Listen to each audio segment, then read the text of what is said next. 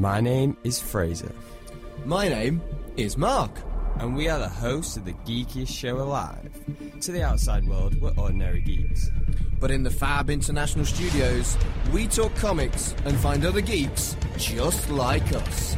This is Geek of the Week.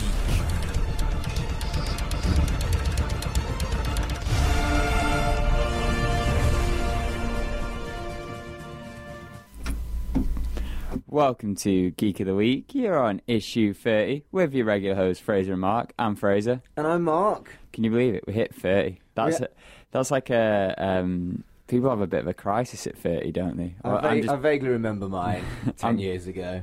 I'm basing it off. Um, Yours is going to be oh, I hilarious. don't even. I don't think I'm going to make it. yeah, you are. It, it creeps up on you. Uh, I- all I remember is just watching the episodes of Friends, like that one episode of Friends where they all t- like they all go about turning thirty. I reckon I'll be like Joey, just crying, going, "No, why? Yeah, why I did you can have to that. that?"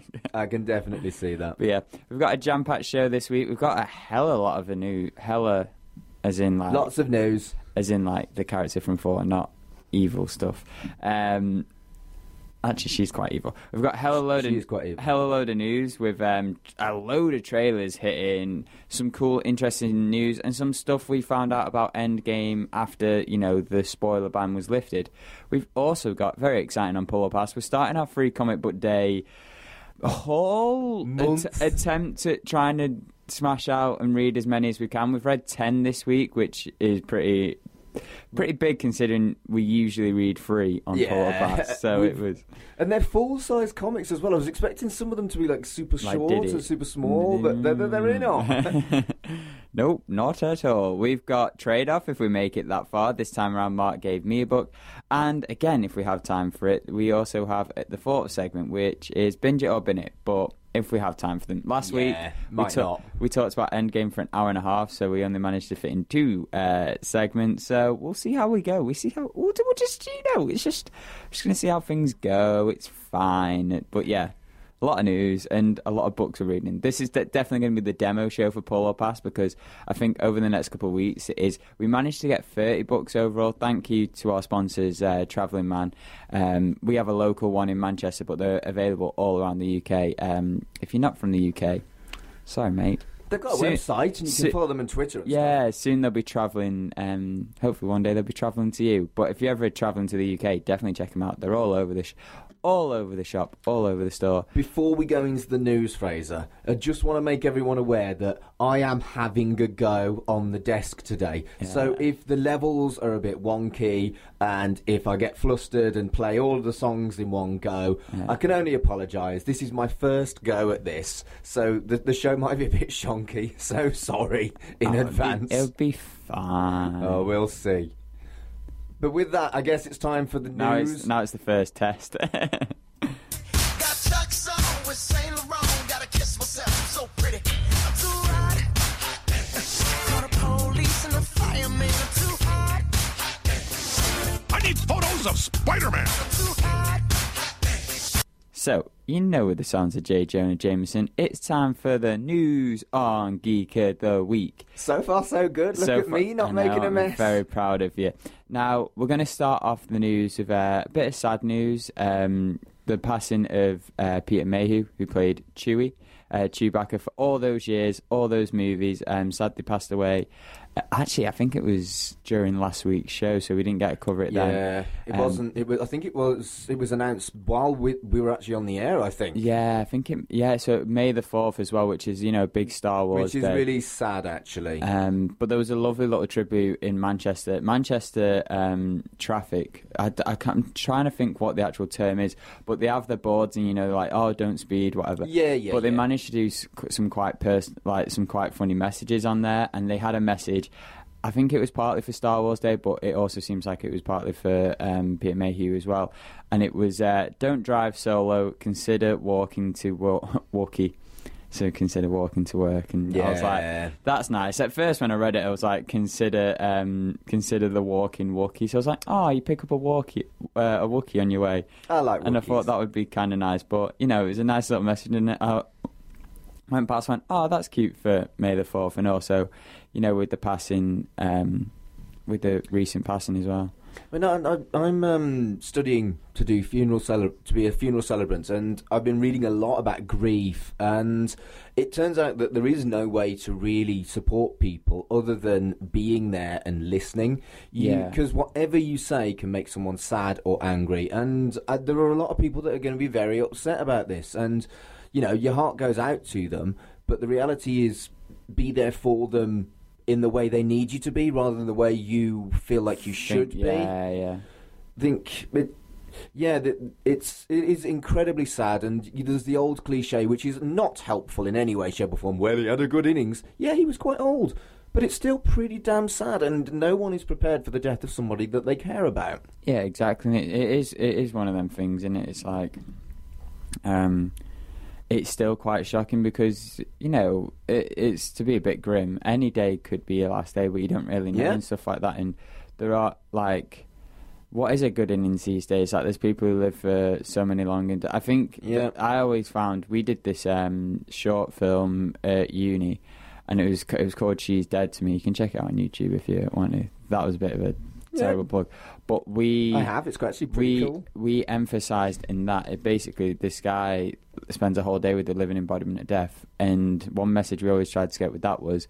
Um, it's not how much time you have; it's how you spend it. And this, you know, he spent it an incre- he spent it, uh, his time very well, an incredible life, thanks Mm. to Star Wars. But he also, you know, he, like I always feel like the characters in Star Wars, the actors in Star Wars, have always been great at giving stuff back. Like he he got to experience because Chewie's been in um, all the film. Has he been in all? No, he's been in most of the films. like Most he's of them. managed. He's crept into the prequels. Obviously, he was in the main series, and he's just come back and. It was nice. I mean, first we lose Kenny Baker, and who played R two D two, and it's sort of, it is that um, it's it's just getting to that time. I think It's really. heartbreaking, but th- that's the reality of it, isn't it? it? The first film was filmed in the 70s. That's 30 years ago. Yeah. In 30 years, I'll be 70. It was You know? forty years ago. Well, there you go. I'll be 80. Uh, You'll, you'll be like 60 something. we're not talking about that. You'll be well wanna- old, don't talk Fraser. about being sixty. But th that's the passage of time, and you've got to be realistic. But it's still incredibly sad, and you know your heart goes out to his family and his friends, Yeah. and, and to all the geeks out there that really identified with Chewie and loved the character. gr- I think it's just like growing up with it as well, and it's it. There has been some very cute and touching, you know, messages out there, and I think that's the beautiful thing that comes that can come out of this grief is like people with their tributes, and we always talk about whenever there's a passing with. um you know, just people in sort of the geek culture. I think that geek culture is so strong that, you know, people do come together as a community and respect someone's, you know, their life and like the time they spent here absolutely. And yeah, yeah. So it was a it was a nice nice um nice bit of thing. Sorry, I just lost my uh, I've lost my news pad. Here we are. Okay, so this next thing's a bit exciting. We're going back to, we t- again, like I mentioned before, we spoke talked an hour and a half about Endgame, and then when we did a trailer reaction, we talked even more about it. And on this show, we're talking even more about it. So I'm very proud of this. Avengers sinks the Titanic. Yeah, I, I- Because- I, saw this on your show notes. I was like, you just put that because you want to say that. Exactly. But it's cool. But Avengers has beaten Titanic, so it's the second highest grossing film, which is very exciting, and it's even closer to Avatar. This could be the film that finally, you know, drops Avatar I, I think it will. which is I think, fun. ne- I think next week we're going to be It- saying. it's funny as well because it's Avatar's now a Disney property, so it's sort of like Disney winning away. yeah, they do. But Dis- Disney win all the time, all the time, ever, ever, all the time, ever. every time. But yeah, no, fingers crossed because it's one of those things with Avatar. I feel like almost everyone has seen it, but no I one haven't. but no one really enjoyed it, or no one like went back for it. And the thing that always had it with Avatar was the reason why it made so much money was because it you ha- it had to be seen in 3D. It came out in December when nothing else was out, and had this long haul when nothing else was. But it's Endgame, man. I, I, I think we're going to see Endgame. Um, I would um, be very surprised if it didn't, to be honest with you. I can't think of another film that would do it as well. Maybe Avatar 2. Maybe everyone's secret. Maybe everyone's low key an Avatar fan. Maybe. they just don't want to admit it. They saw it five times.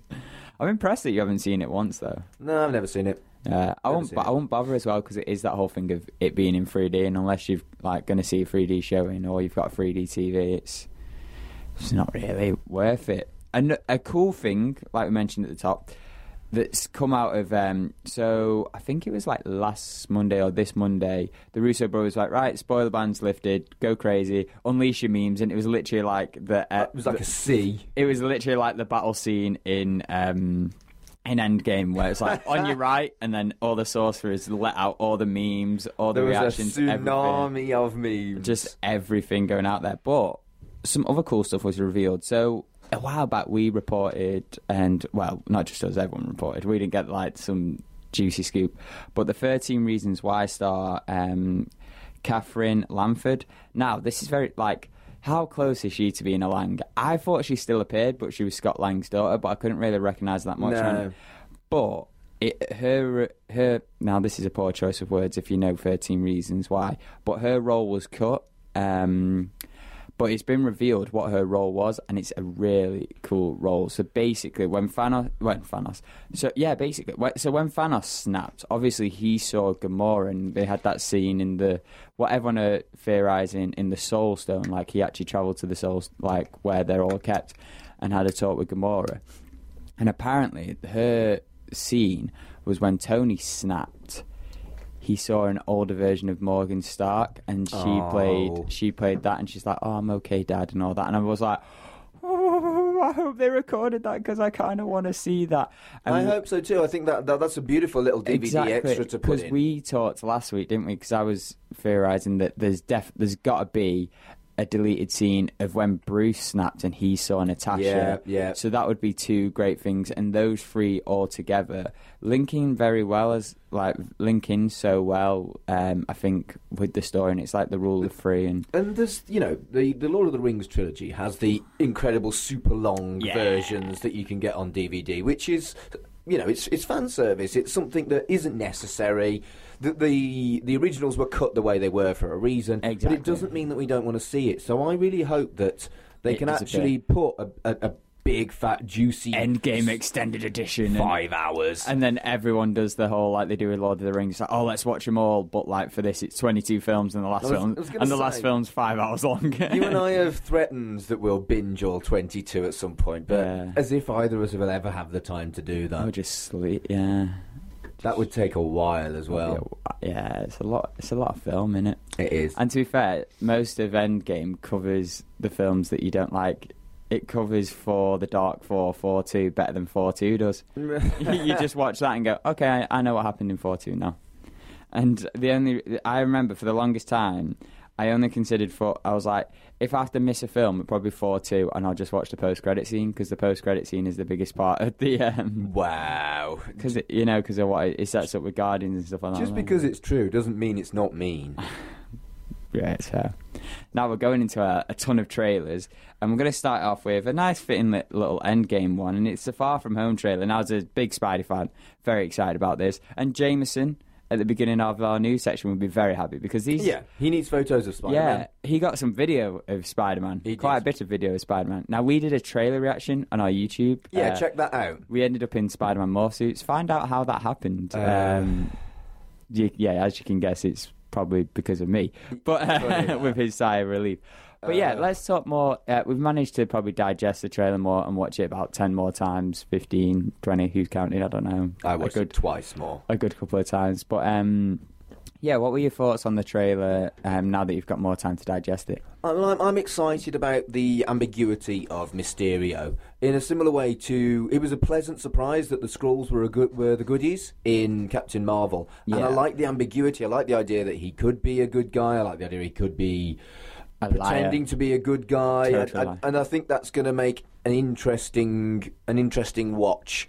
I because it's it it would be quite obvious if he was Mysterio and he pre- made like pretended that he was the good guy and his his illusions made everyone think he was the good guy when he wasn't. But what if he was actually the good guy and the mis? The, oh, I don't know. I just think I think it's got a lot of interesting possibilities. You know, shaking his hand at the start of when he meets him via Nick Fury was really cool. Yeah. And yeah. I'm I, yeah. I'm quite they're quite excited about that. Yeah, so let's like, I'll let's start with Mysterio because he's an interesting character to do. Because, like you mentioned in the comics, now on the, our trailer reaction, I said Sinestro, I meant Syndrome. I did put a correction when I edited the video together, and I was like, Sinestro didn't do that. He did some evil stuff, but he didn't pretend. Well, he didn't pretend. He was, well, he thought he was a hero, but um, that's a tangent tornado for another time. A little bit. But um, yeah, so it's that sort of syndrome thing from Incredibles where when he debuted, he, he actually they've done it in the they did it in the car, 90s cartoon very well as well. He like he actually pretended to be Spider Man, so he did effects like Spider Man, and people were like, "Why is this Spider Man robbing a bank?" And it was him as well. He's also in the comics done the whole thing of, "Oh no, I'm a hero. Look at all the stuff I'm doing here."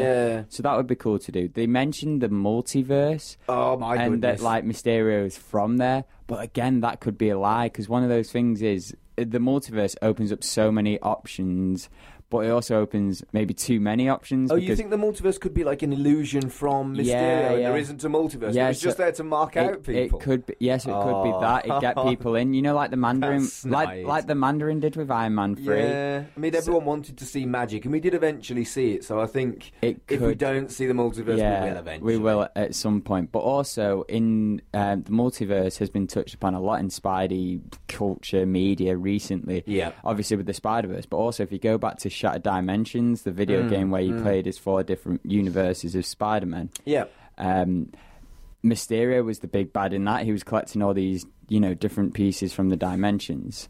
Um, so that he, you know, it isn't out of the realm of possibility that Mysterio is from the multiverse. It, again, in the story Spider Man, where Miles and Peter first met from different universes, um, sort of the inspiration from for Spider Verse, the film. When them two met, Mysterio was the foe in that. So there is a op- possibility that you know that he is from the multiverse and he is saying what he's saying and it is right. There is an option. It's- he, it's he is a hero. But again, he could all just be telling fibs, and I can sort of see that happening. They could do a twist and then another twist, like where you know you think he's lying and he's not, or you're like, oh no, yeah, oh no, they're going for the twist where he is actually a good guy, and then you're like, oh It's- no, like they managed to pull the rug under you quite a bit. I think with it's Spider-Man. definitely a film that's going to have a twist, Because and they, I, I yeah, like a twist. They did it in um, Homecoming. No one expected, you know, uh, Liz Allen to be the daughter of Adrian Toomes, and then that big reveal when he opens the door and he's like, "Wow, you're the." Vo-. I just, I just did the reaction then and remembered we were in audio format, and I just like, no, that would be dead air time unless actually made a yeah, his, his face was worth seeing, but no It- one it was will like, ever see it was like the surpri- it was like the surprise cat on you know the emoji where the t- shot cat and it turns and it's like Oh. mouth wide open and stuff. I like cats. but like uh, I imagine we're going to get that kind of level of twist. I The- think so. There was a thing is uh, the thing is as well Mysterio. A lot of it's been going around with just t- how deep his lies and illusions could be because there could be scenes from the entire trailer that aren't true, like Nick Fury appearing. That could be an illusion. MJ going to Peter and saying, "I know you, Spider Man." That could be an illusion. That might not be true. I do love that scene as well because it was obvious that MJ knew because she like in the last in the last or it's obvious that she could know because in the last film she was always calling him out like hey where you going and he's like uh, uh and he went eh, I don't care like there's always that thing in the back of my mind of like she could know but she's not that bothered enough to tell people like if Flash Thompson knew he'd tell everyone under the sun that Yeah. and he'd be Peter's new best mate. Do you know what I mean? He'd be like, "Oh, my best mate, Spider Man," um, which is all lies. But that works for Flash Thompson's character. The whole thing of like he bullies Peter, but he's the biggest Spidey fan. It's that duality that's just Yeah. hilarious. It's a, it's, it's fun. But It's- yeah, I it's a feel like fun. this MJ would be good at just keeping it cool, calm, and collecting. Like, yeah, you Spider Man, so. And like, I kind of knew I was drawing a pad, and then you ran up and I heard your voice, and it's you know, there's many things that just, um, and we got so more of their relationship together, and I'm kind of, I do dig it, and I dig. I dig that we're getting to see Peter and MJ. I just wish it was MJ Watson, not Michelle Jones, because Mary Jane isn't her full name. It's not, oh, my name's Mary, last name Jane. MJ's the first part of her name, and Watson's. Like, if she was Michelle Jones Watson, I'd be fine with it. Like, because uh, there's that whole connotation of like Mary Jane being like with marijuana. I'm like, I'm okay if Disney want to change that, but it's just like Michelle Jones Watson, or I'm leaning more and more. Uh, is that why they changed it? I- Because it's associated with That's marijuana. that's my theory behind it. Good grief. But I can I can totally understand it because if you Google Mary Jane, it comes up. There's some images that come up yeah. with the Mary Jane comic book character smoking um, marijuana, which is like Oh, great. so you don't really want kids to search that. And I don't know. Yeah, if it was Michelle Joan Watson, I'm just like, come on, just get that Watson bit in. But the more and more I see Zendaya as Mary Jane, uh, uh, sorry, as MJ, it's more, you know, I do like it, and I like the way she's playing her, and I like that sort of Do you relationship. know, I'm, I'm not sure it matters. It's uh, it's it's like know, the Dick being- and Rick thing, and I, I get that people are attached to the name, but there are worse things. We we could not have Spider-Man in in the MCU.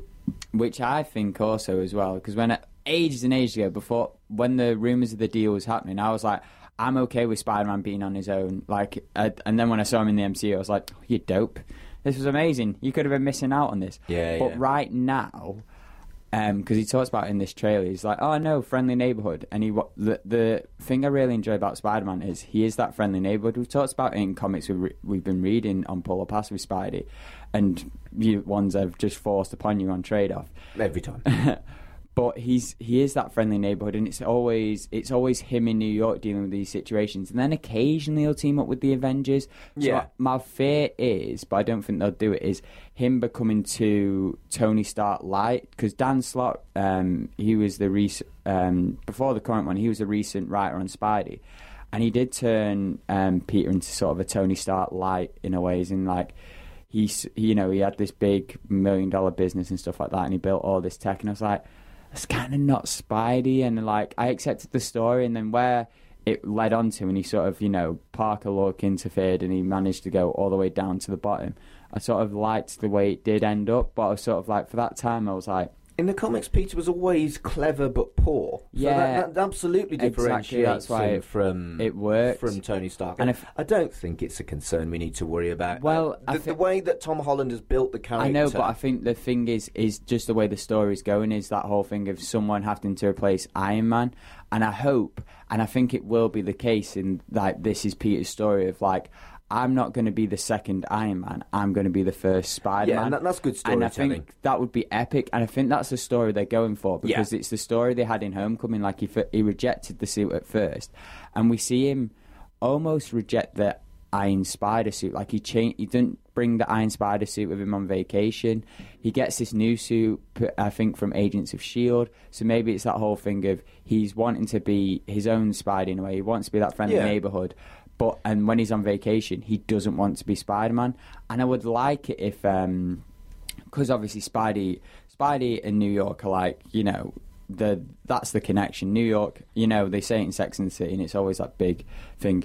New York's a character as well. Um, but like No, in I think that's Spider-Man fair of the Netflix series as well. They In- had their different areas Yeah. where they all lived, and they So, were like- all distinct. so like in the comics and TV show and the films, um, New York i and Spidey are just too connected. They're two mm. characters in the same film. And I hope that because him going to Europe, I hope that sort of disrupts the flow and he sort of goes, oh no, I'm not ready to be Spider Man International. I do need to stick to Friendly Neighborhood. And I think it would be cool. i but from that, we also get the cool line of, bitch, please, you went to space. yep. But it didn't work out for him. He got dusted, and like I'd be scared to go anywhere that wasn't New York. As Spider Man, anyway. As Peter Parker, you feel a bit safer. Maybe, maybe.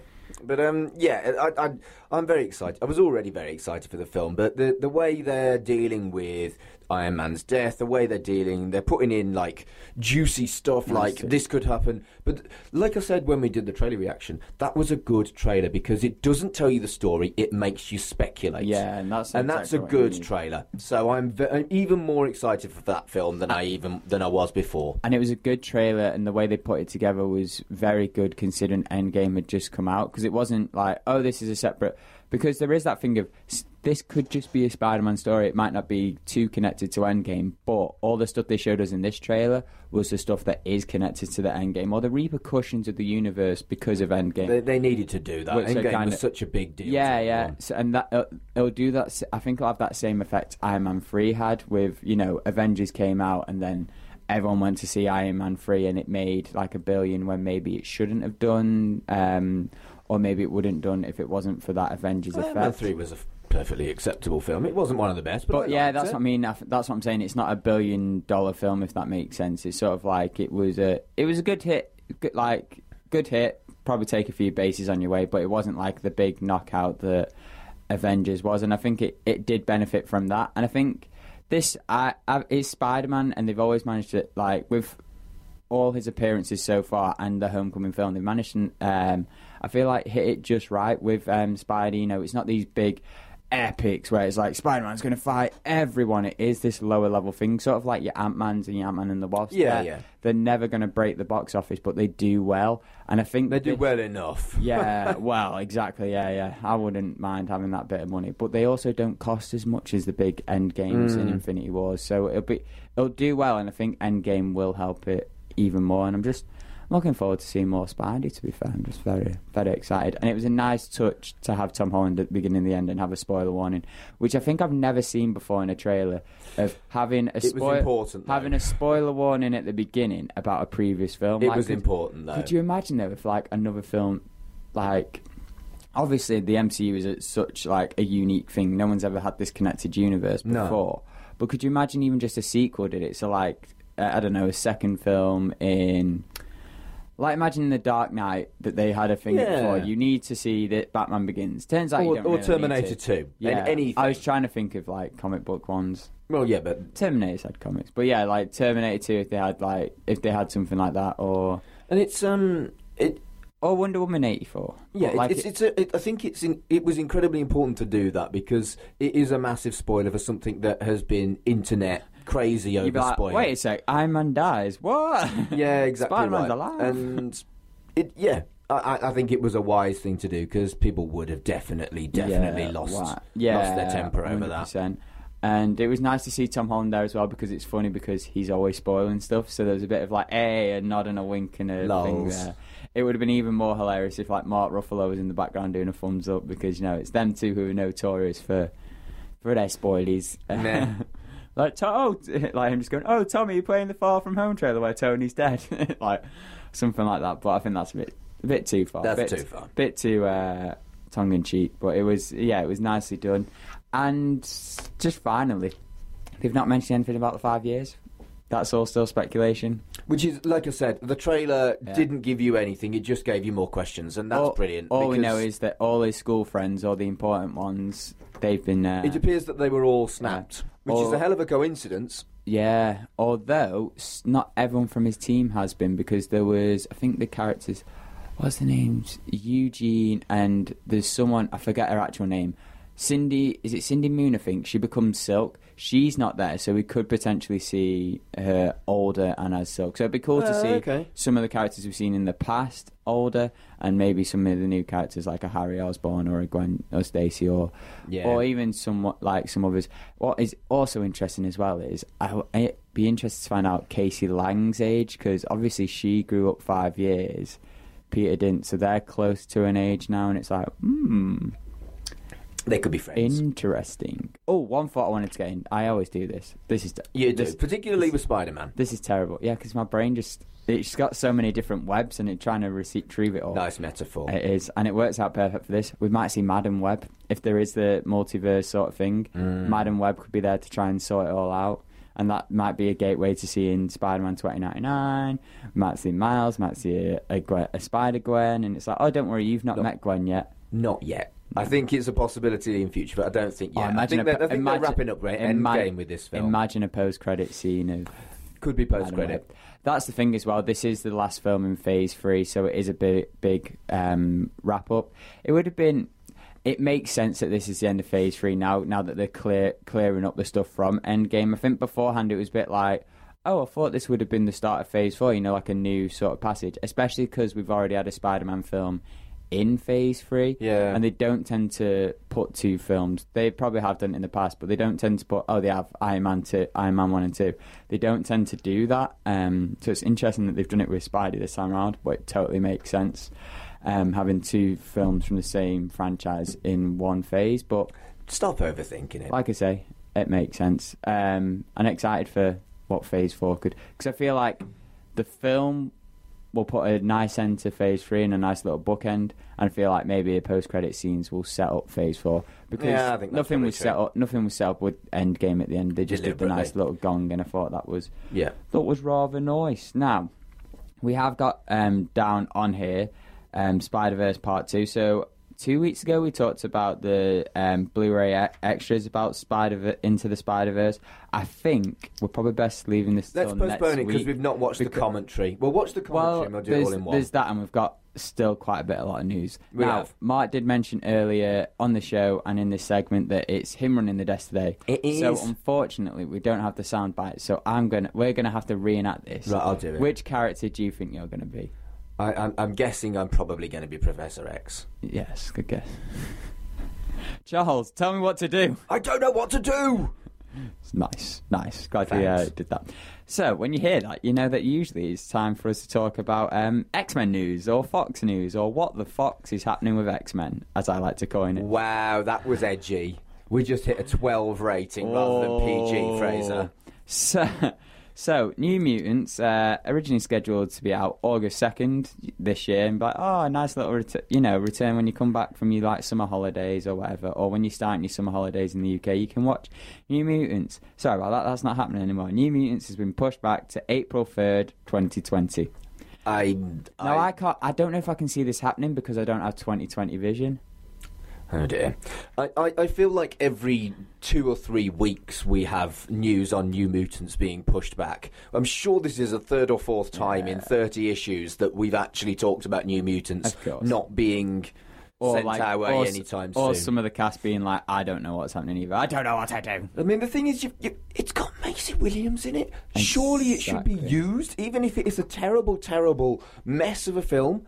You will make money because it's got Maisie Williams in it, who is one of the hottest actors in the world right yeah, now. yeah, got that big Game of Thrones. Absolutely insane yeah. that they're doing this. And it's one of them as well. They've got some of the cast from Stranger Things as well, like it's frustrating. I want to see this film, and Yeah. why? Why do they keep doing this? and the the trailer as well. When they did release it, got a huge reaction because it was that sort Yeah. of horror thing, and I think it is. It's that thing of like you know Marvel, uh, Disney, and Fox sort of that sort of deal thing. I think that's ha- making it suffer, and potentially as well, it could be because of Dark Phoenix, and Dark Phoenix isn't looking like it's gonna do so well.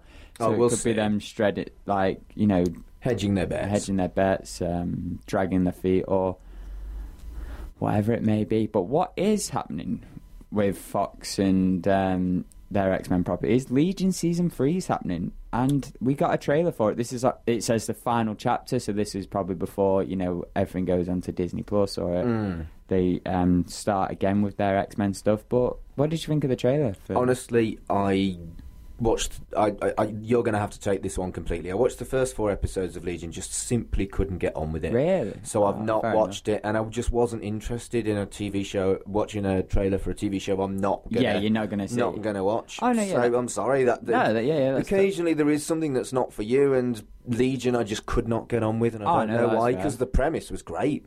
I know. I think uh, I've sort of stuck with the uh, stuck stuck with the show and stuff like that. Just be, yeah, for like you say, the premise and stuff, and there's more comic book stuff to watch. And also, like I think her name's Audrey Plaza. Apologies if I get it wrong, but she's from um, Parks and Rec. She's like the big main uh, bad in it. Spoilers for season one. Um, yeah, she does turn bad. Um, but I really enjoyed like seeing her in something where she's not April O'Neil. Uh, not April O'Neil. She's not April from um, Parks and Rec. So that was really cool. And I loved this trailer because it was just so trippy and like just mental. It was very much inspired by Alice in the Wonderland, and then there was stuff with robots and mind stuff. So it could be the Sentinels, and it's that time travel thing. But this is time travel that we know is time travel, like you know, going to to the past and telling yourself someone's going to kill you or doing this. So it doesn't live in the time travel that's been established in the MCU, which I think makes sense to why this is the last one, and pe- perhaps why Legion isn't going to appear in the MCU because their rules of time travel are different. Um, and yeah, just the way they they're setting Legion up as this big, like you know, this organization are just trying to take him down and saying like it's really impossible to do this with someone who can time travel and warn themselves every single time we do it and that's one of those things with time travel and i think why the mcu did their version of time travel the way they did is because you open up so many things if like yeah well you can just go back in time and do this or they can just do this or You've got to be cautious with time travel, So- regardless of what your franchise is. You've got to be cautious with time travel. Exactly. Um, so it'll be interesting to see how that works out. And again, it's the final final chapter, um, the last one. Again, it's one of them things. It's a bit upsetting that these shows are only getting three seasons, but we also have to put into the fact that shows like this a couple of years ago probably wouldn't even get one full season. So No. it's No. it's nice that we're getting what we're getting. Now, another trailer we're getting. This is sort of like this um, a restart for the CW. Arrows come to a close, and now we've got Batwoman. Did you check out this trailer? No, again, it's not uh, like like as I've established. I just haven't watched enough of this to. I, I don't want spoilers, and that trailer would be spoilers for me because I do intend to watch. Oh, that. I do be- intend to watch that at some point, and it, to, to watch trailers for that, it, it would spoil me. Well, you'd be surprised. I think you would have been annoyed at this because it's a similar situation to the Birds of Prey trailer we had a while back. It literally just showed her as Batwoman and it showed the bat symbol, which was epic and co- for me cool. Setting up, being like, oh, we're getting to see this. We're getting to see, you know, the bat characters in the CW, which is really cool. We, you know, we've seen the supers with Supergirl and Super. Superman through Supergirl, so it was nice that that was connected, and just seeing the Bat connection into it, and just adding more characters into the CW universe. And I hope it just kicks some life into the CW because it's been a bit sloping. Like Flash isn't as good as it used to be. Arrow's coming to an end quite happily. Like I feel most people are like happy it's coming to an end, and Is it uh, on like season six or something now? I think it's maybe seven, eight. It's quite far ahead because I know Flash is on season five, and Arrow was already on like season three when that started. Good grief! I think the only thing that's keeping the CW going, at least for me, is Legends of Tomorrow, but that's just because of how wacky and crazy it is.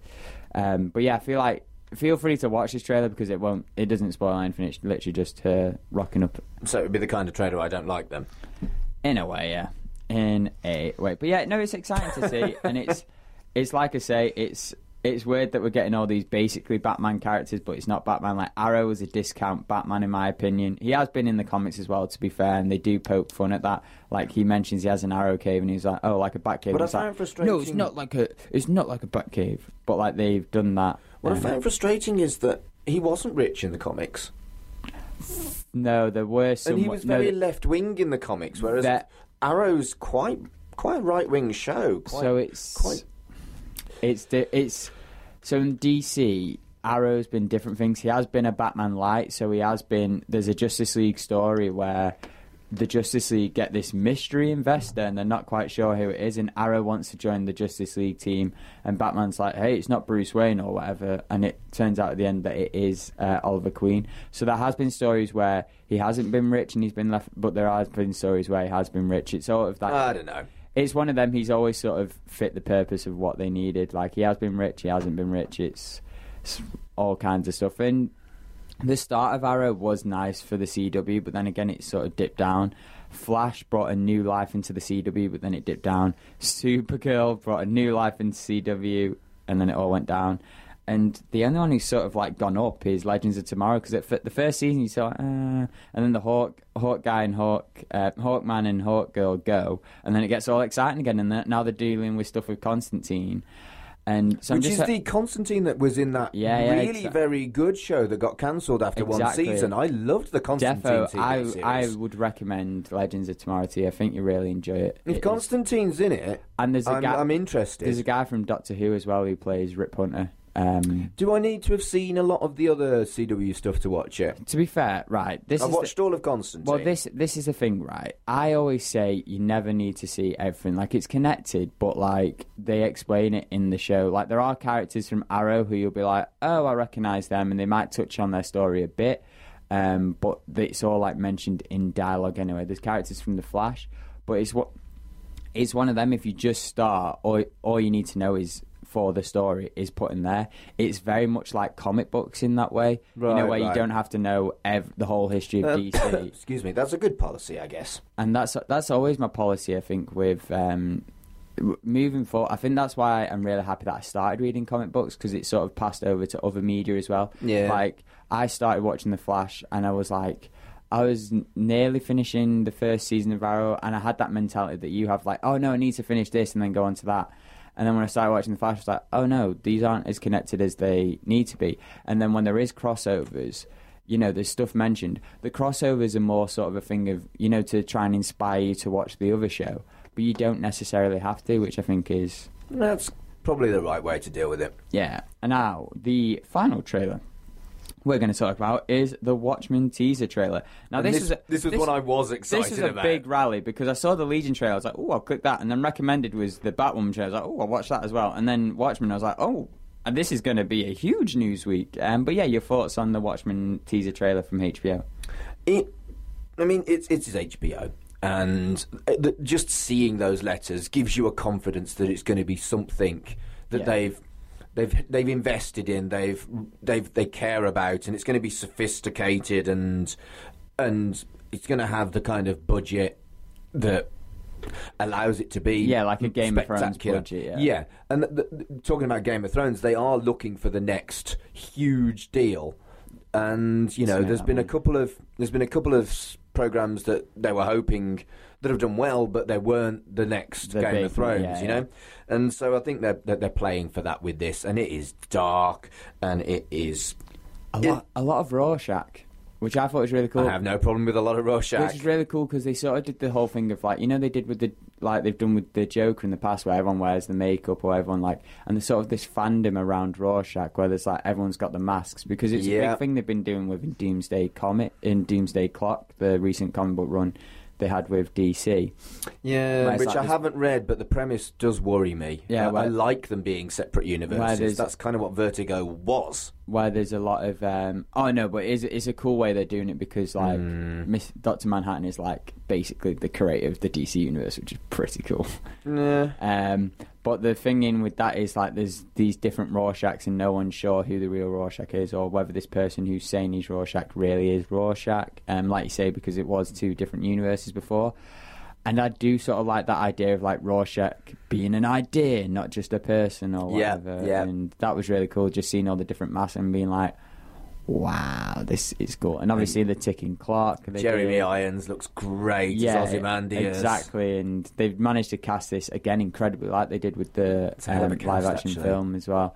And it'd be interesting to see this in an episode format. Obviously, it's going to be sort of like that Game of Thrones things, where it's going to have a long period of time, and it's some some episodes are going to feel like a film, but the, it Yeah. is a longer standing series, which will be interesting. The thing is, I mean, the, the DC is better when they do it dark and nasty and adult. It, it is. I'm not so sure you would you would say that about Marvel. I mean, Daredevil was exceptional, but I it, it it wasn't a hundred times better than the PG films. Whereas, I think for both, it depends on the character. perhaps, perhaps hmm. that's there is an element of that. But this this looks like it's not going to pull its punches. Yeah. And the reception for the Joker trailer. I, I, I'm assuming that the reception is going to be the same for this because it looks like the kind of nasty vertigo kind of stuff that I like. Exactly, yeah, yeah. It's more, yeah. This trailer was out of the free end. I was like, yeah, this is probably definitely more up Mark's alley. It's very much up my alley. I I'm was- very excited I, about wa- this. I was surprised she didn't get on board with Legion though, because I thought it was one of those shows where I was like, Mark's either going to be really into this or he's not touched it at all. And I yeah, wasn't. and I was disappointed that I, I, it felt like something that I was gonna get into, and I really tried. I watched three more episodes than I wanted to because I wanted to like it, Yeah. and I just didn't. It's always torturous. Sometimes you just don't get on with something, do you? Yeah, that's true, and it can it can be torturous sometimes. Where you're just like, but I want to like this, and Yeah. I should like this. Yeah. but- yeah, I totally get that. But that's uh, that's the news for this week, guys, girls, geeks of all kind, and we, you know, there's just two of us here, but there's a ton of you geeks out there, and we want to know your thoughts on all these stories and more. What were your thoughts on these? What did you think about me and Mark, uh, Mark and I getting into our morph suits and doing a Don't- little trip? It's not gonna happen. Definitely again. check it out. It's kind of funny, and uh, you know, if if it, I reckon if it gets a couple of views, it's going to happen even more. We'll put a view thingy on it, and then We do like doing the trailer reactions. Yeah, actually. they are- we should try and do them more often. They are fun, and we'll always find either a morph suit or a suitable. Attire. No, we won't. We'll always find suitable attire, or at least No, I will. At least I will. I'll find suitable Okay. attire for the trailer, and I'll try and force Mark onto it. We'll try our best. What what we can do, geeks. We'll do what we do. But yeah, if you, you can um, share your thoughts with us on our Facebook discussion group. We've got a Twitter where you can at us. We also have the YouTube comment section below the YouTube video. So if you're listening on YouTube, it's just right down there below. If you're listening to us on our podcast or radio show, and you were like, ah, I'm not really into Facebook and Twitter, I'm going to check out the YouTube video. It comes out a bit later, but yeah, if you're willing to wait, the comment section there below. We reach, we find it all. We're We, we stick it everywhere we always- can, basically. Everywhere we can, and we always. Oh, that we- could have been misconstrued out of we always manage to find your thoughts in one way or another. I'm always happy to, you know, keep the conversation going because we're all geeks out here. We all love to talk about this stuff. But yeah, that's the news for issue 30. Done. Mark, are you going to do this um, this intro live? No, I'm just going to press play.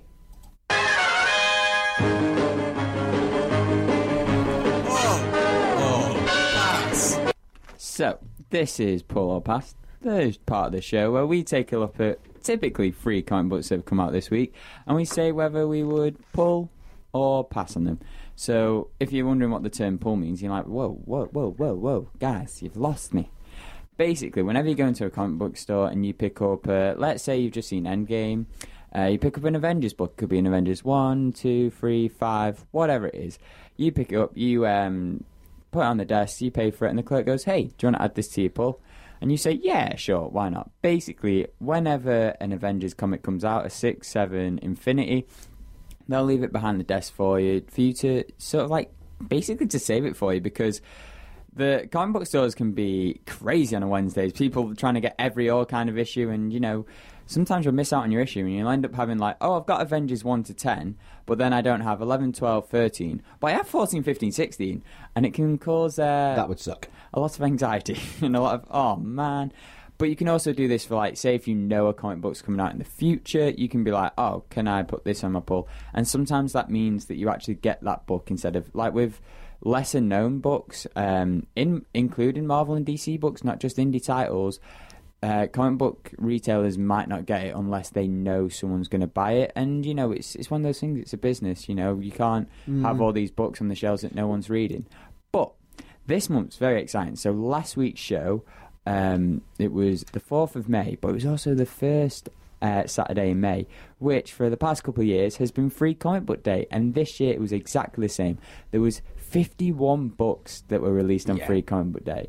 Now we teamed up with Travelling Man in Manchester. They have stores all around the UK, so definitely There's- recommend checking them out. There's one in But- Leeds, there's one in Newcastle, and there's one in uh, York as well. Yeah, so they have got four branches, yeah. and we are sponsored by Travelling Man for the Pull Yeah, Pass so section. this is what we were saying. Th- thanks to uh, Free Comic Book Day and talking to Travelling Man, Pull or Pass is now sponsored by Travelling Man. So thank you, um, the people at Travelling Man, the fellow geeks at Travelling Man.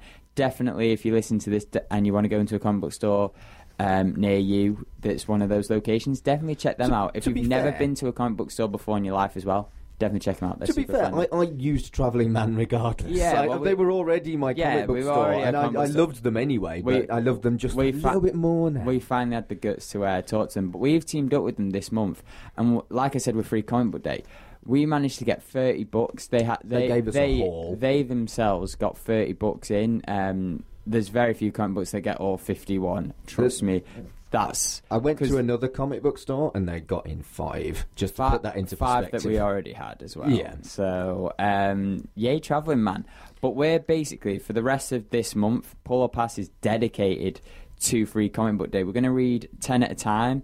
And we're sort of doing it as a there's sort of a theme around it. Like the bit the what the ten this week are sort of from the quote unquote big publishers. So your Marvel, your DCs, your Image, your Dark Horse, your your properties that you will know, and sort of a lot of these books have been ad- uh, advertisements for their other medias. So like they'll either be um, getting you in because they know you watch their TV show or their film, and they want to get you into comic books, or it's a comic book to set up their film and TV stuff. Th- these are more gold titles. We were talking about gold and silver last week, and these are more gold titles that we're looking at today. but they're not the ones I was necessarily particularly interested in. Interestingly enough, though, as well, some of them are gold, some of them are silver, and some that are silver, you'd think, oh, I did not expect that. But let's get it started anyway. And if you've checked out any of these um, free comic books, um, we'll be interested to get your thoughts. But we'll talk more about that end when I do the hello, fellow geek spiel at the. At, you know that you We- know the th- th- typical. you bit. do it every single Yeah. time. So now, the first comic book,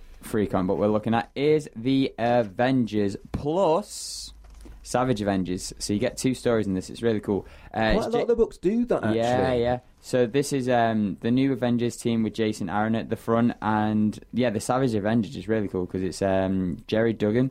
He's um, him and his team run that book. Now let's get your thoughts on both the Avengers and Savage Avengers. You can split your thoughts up into two. Well, I. I, I did enjoy the um, the thinly veiled sideswipe at DC Comics. I thought that was wonderful and, oh, and you mean completely the, accurate. The DC heroes. yeah, it was it was one hundred percent accurate. Marvel is doing better than Yeah. DC at the moment, and it, I, I did I did feel it was a little bit like they were kicking people while they were down. I did like but that. it, it, it was true.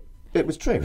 It wa- it was pretty savage. It was funny because they did a nod on this on Twitter, and it's like, oh, the DC heroes, and everyone's like, wait, Marvel are teaming up with DC, and it was like Washington DC. Was like, Washington "Eh, DC, and clever." that clever, yeah, and the, Very the, clever. The, the the Washington DC characters looked like DC A bit, yeah, comic counterpart. Yeah, yeah. It, it wasn't subtle, no, and I, I enjoyed it because I like I prefer Marvel to DC, but I can see how, particularly. You could see it as you know kicking someone when they were down, and it's an unnecessary side swipe. well, it's funny. But I liked it. It's funny because I'd say DC Comics, mm, well, maybe not recently. Actually, no, re- have been doing been, have been doing better than Marvel. Marvel have managed to kick it back up because they're less. They used for the longest time they were like so focused on being like their films and TV shows that their comics were suffering, but they managed to turn that around, in my opinion, anyway. Now, and DC were doing well because they were focusing on their comics, and I think it's now it's a nice little balance. I enjoyed seeing like the different Avengers characters, Yeah, like the alternative world, yeah, like Captain Kosar, and we saw like a Beta Beta Ray Bill, which was pretty cool. I was yeah. like, oh, that's nice. And then like the Captain Marvel that was in flames, I was like, oh, hello.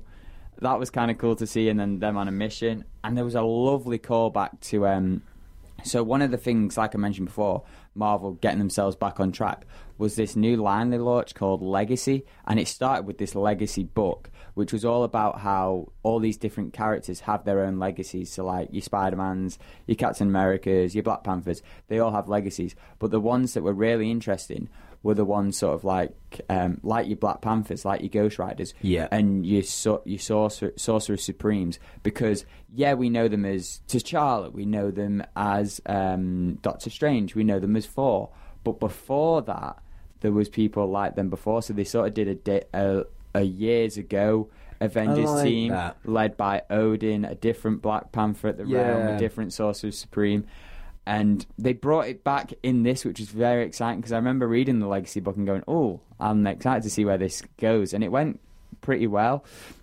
But then seeing them at the end with this one, where That's like, cool. like because this whole book's narrated by Tony Stark, which was a nice touch considering what happened with Endgame. Yeah, yeah. And Deliberate. then he, he meet, he, you know, you see Mjolnir flying, you're like, oh, hello, and then it's Odin, you're like, okay, this is pretty cool, and it's exciting what it sets up. It, this seems to be sort of like after um, War of the Realms as well, which is the big story that they're leading to now. Yeah. And Thor's getting a lot of um, Thor and Odin and that sort of area, Asgard, the whole different um, realms, is getting a big push at the moment in Marvel, and it's because, well, mainly Jason Aaron's, you know, writing all this stuff, and he Yeah, was the one who did Thor, and then did uh, now is doing Avengers, and it's sort of it's very similar to what Jonathan Hickman did with Fantastic Four. Like he made the Fantastic Four a big thing, and then had this big event, Secret Wars, that involved it all, and it's.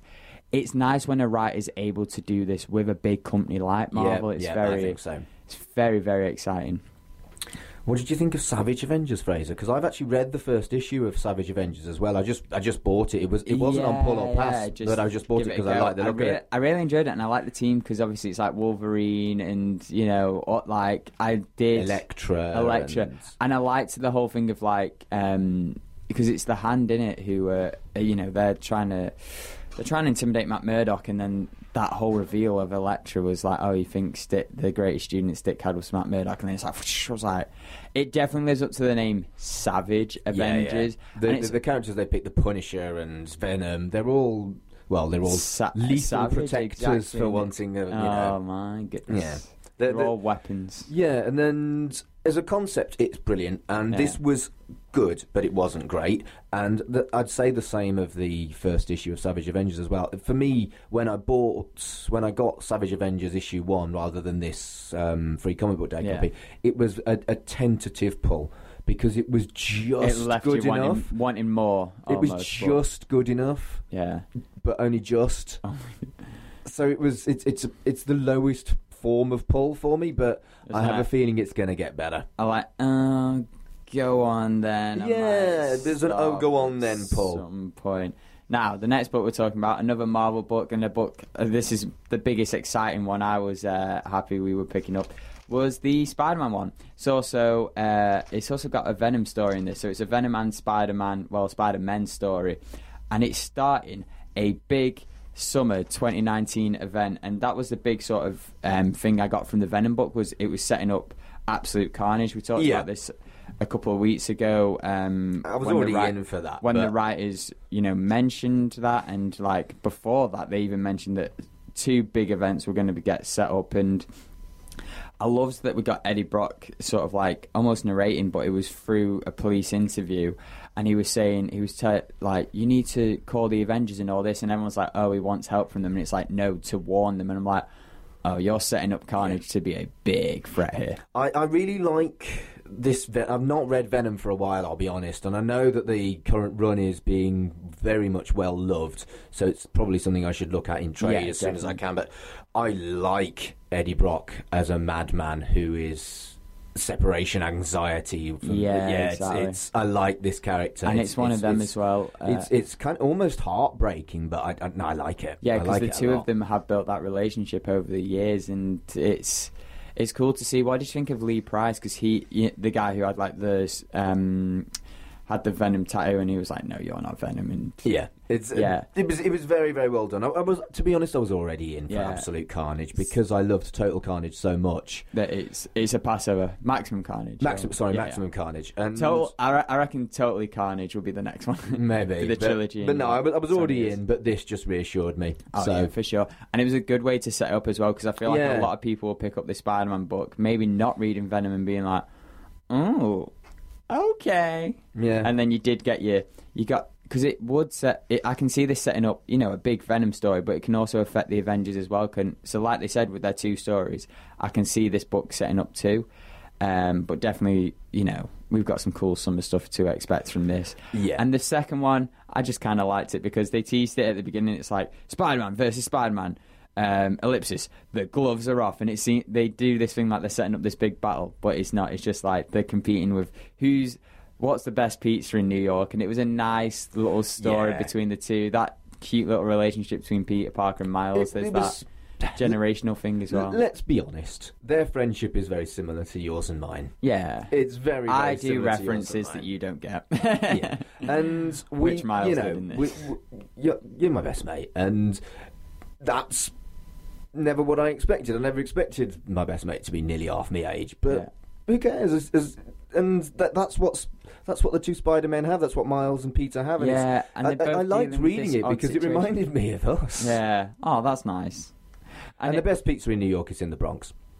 reckon? Yeah, from from the pizzas I've had, all three of them in New York, the best pizza is in the Bronx. My favourite pizza is the one that costs a dollar because they're literally everywhere, and it's like you can get a pizza for a dollar. And this isn't like some dodgy pizza. This is like a f- big slice of pizza. Yeah, so yeah. I do love pizza from New York. Um, but I liked it, what they the pizza represented to them and how like Peter and Miles like you know what. Because um, the shock is like, no, the best pizza is clearly from whatever, and they're like, oh, this guy's mental. yeah. But it is that thing of like the pizza. They're like, oh no, this is the best pizza to me because this it represents my childhood. It represents growing up. We've had arguments like that. It yeah, it feels like the reason why this is the best pizza is because it reminds them of their, you know, Peter being with Aunt May eating pizza when he was eight or whatever, and it brings it all back. And they still have that joke thing of like Miles being like, "Oh, but I'd still have some of your pizza," and he goes, "Yeah, I guess your inferior pizza's okay too." And it's that fun dynamic. in- Yeah, yeah. It's a story about pizza, which is is great. I would have even like there's some people who would be a bit like, "Oh, it's a good thing it's a free comic book because otherwise I wouldn't have." Re-. I probably would have read this story. Yeah, I think it's a lovely little I would have read this story even if we had to pay for it because I just love it. And, And- oh, we didn't even.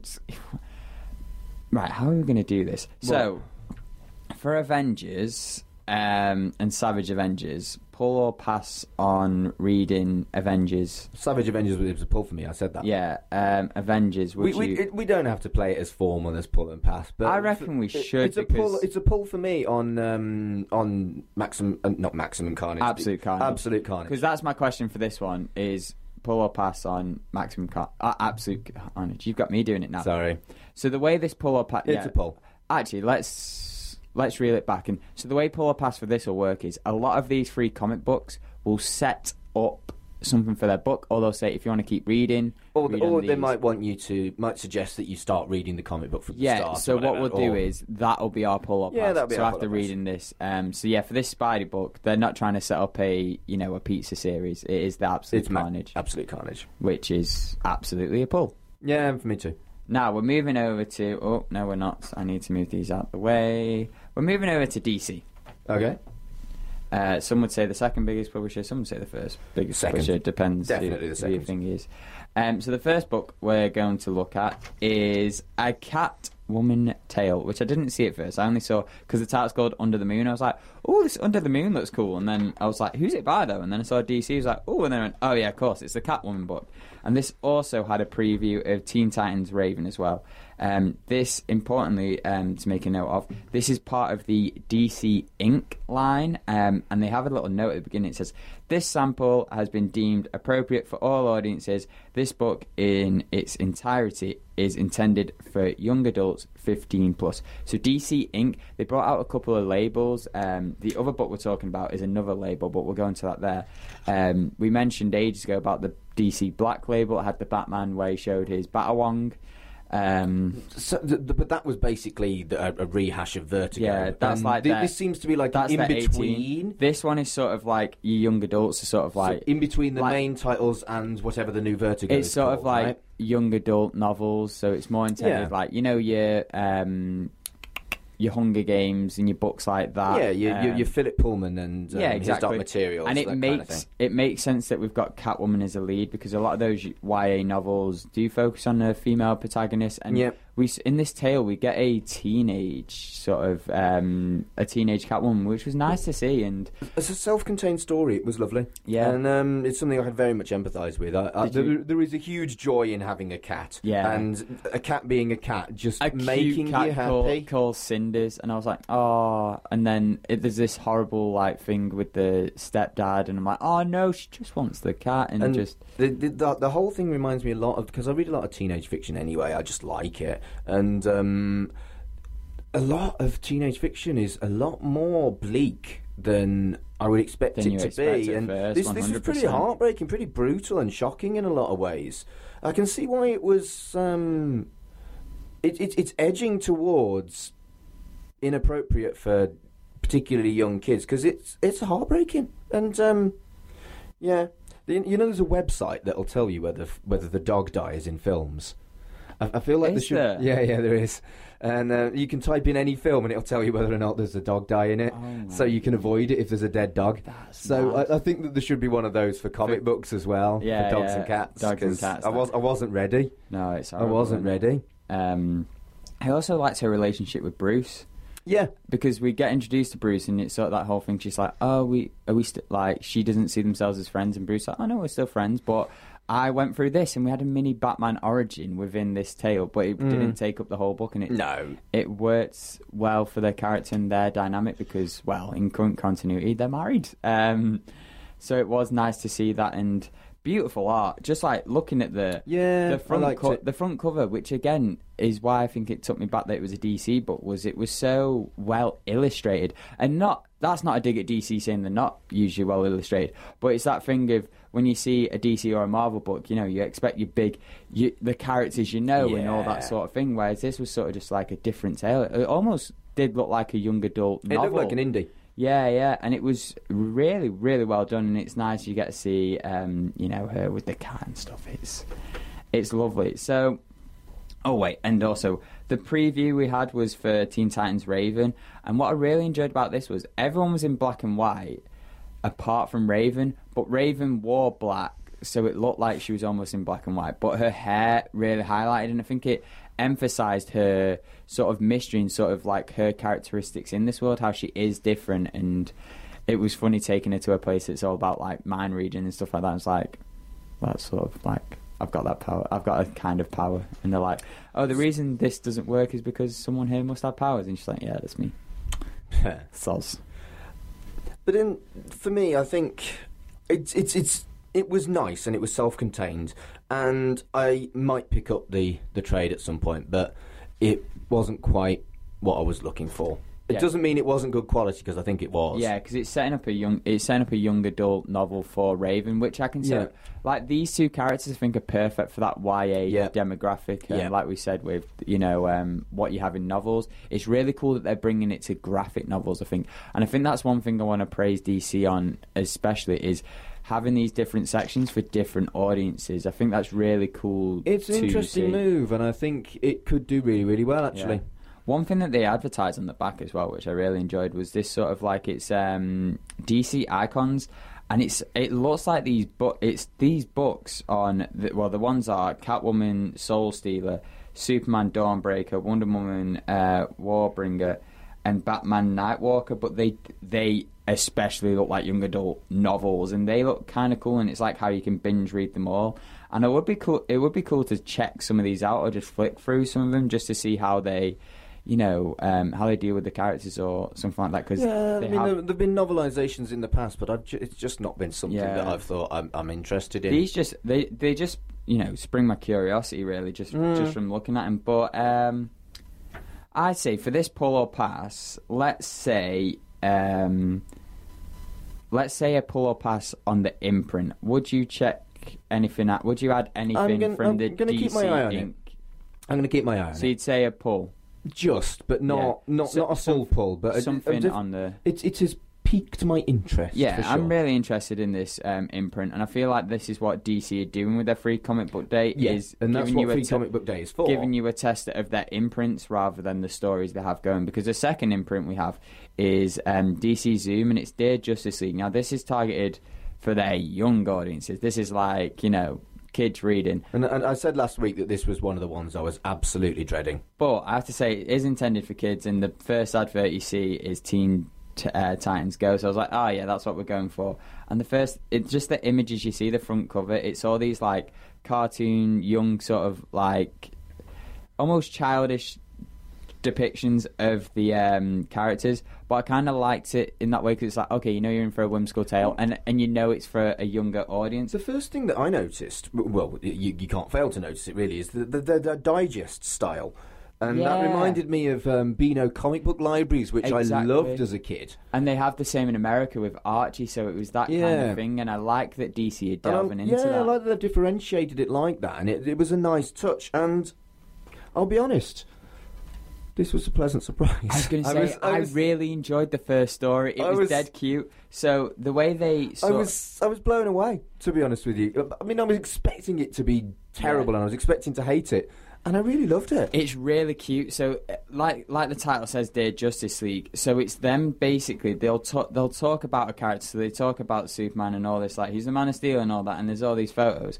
But then it'll be someone sending them a message, and the Superman message is really cute because it's like. Um, it's like, dear Superman, you're super right, and it's all it goes into this thing, and he's like, uh, "Do you ever mess up?" Because I just messed up big time. And it's this kid who's just like wondering, and he sends it, and Superman's there, like you know, saving the day, and he's like, "Hmm, do I ever mess up?" And then he messes up, but it's Yeah. one of those like convoluted things where he does something small, like doesn't make it over a building, and then it's that domino effect, and It's, yeah, everything. it's, and it's he- like a butterfly effect. yeah, and he has to he has to save the day in this extreme way because he just messed up, and then he's like, "You asked me, do I mess up?" Yes, yes, I do. And I, I read a lot of comics this week, and this was a genuinely welcome light relief. I was very. Pl- uh, It was yeah, I cute, I wasn't it? loved it. It- I it actually was- loved it, it was and nice. it surprised me, and I'm pleased it surprised me. And this is actually for just. It's not for an ongoing comic. It's for a one-off graphic novel. Yeah, yeah. And I'm going to get that. I'm going to buy that comic. I'm going to buy that. That that Definitely. that So graphic the- novel. that's what these imprints are. These imprints are setting up graphic novels, which A I lot of them really are. cool.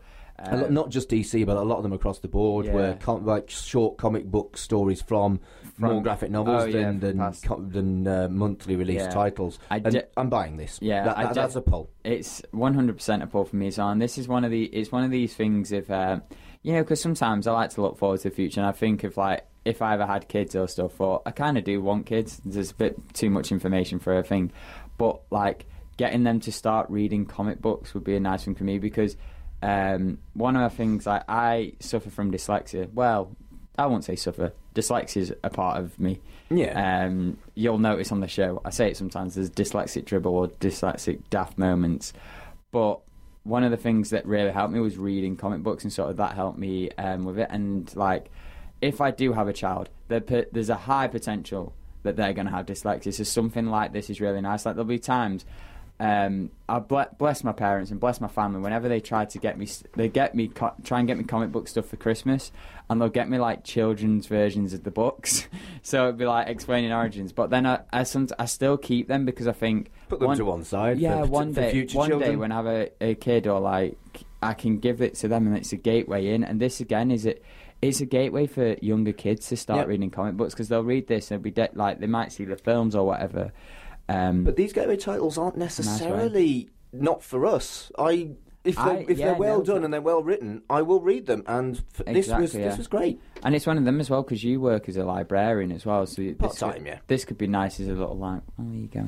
Nice. Oh yeah, I, I- I might try and get that bought in for the library as well. It's re- yeah, it's really nice. Now this is a, a big swerve because we're going on to the image titles now and going from a ch- children's book to image. Uh, we always joke about our different tastes and how Yeah, I'm yeah. childlike and you're. The first one we're ta- the first one we're talking about is uh, Deadly Class Class uh, Killer Set. So yeah, so we're going from cute stories to um, assassinations. Well, apparently there's a telly series of this as well. I've yeah, never heard of it. well, there's a no, there's a telly series coming out, and it's the Russo brothers are working on it, and really? Benedict what? Ben, no, is it?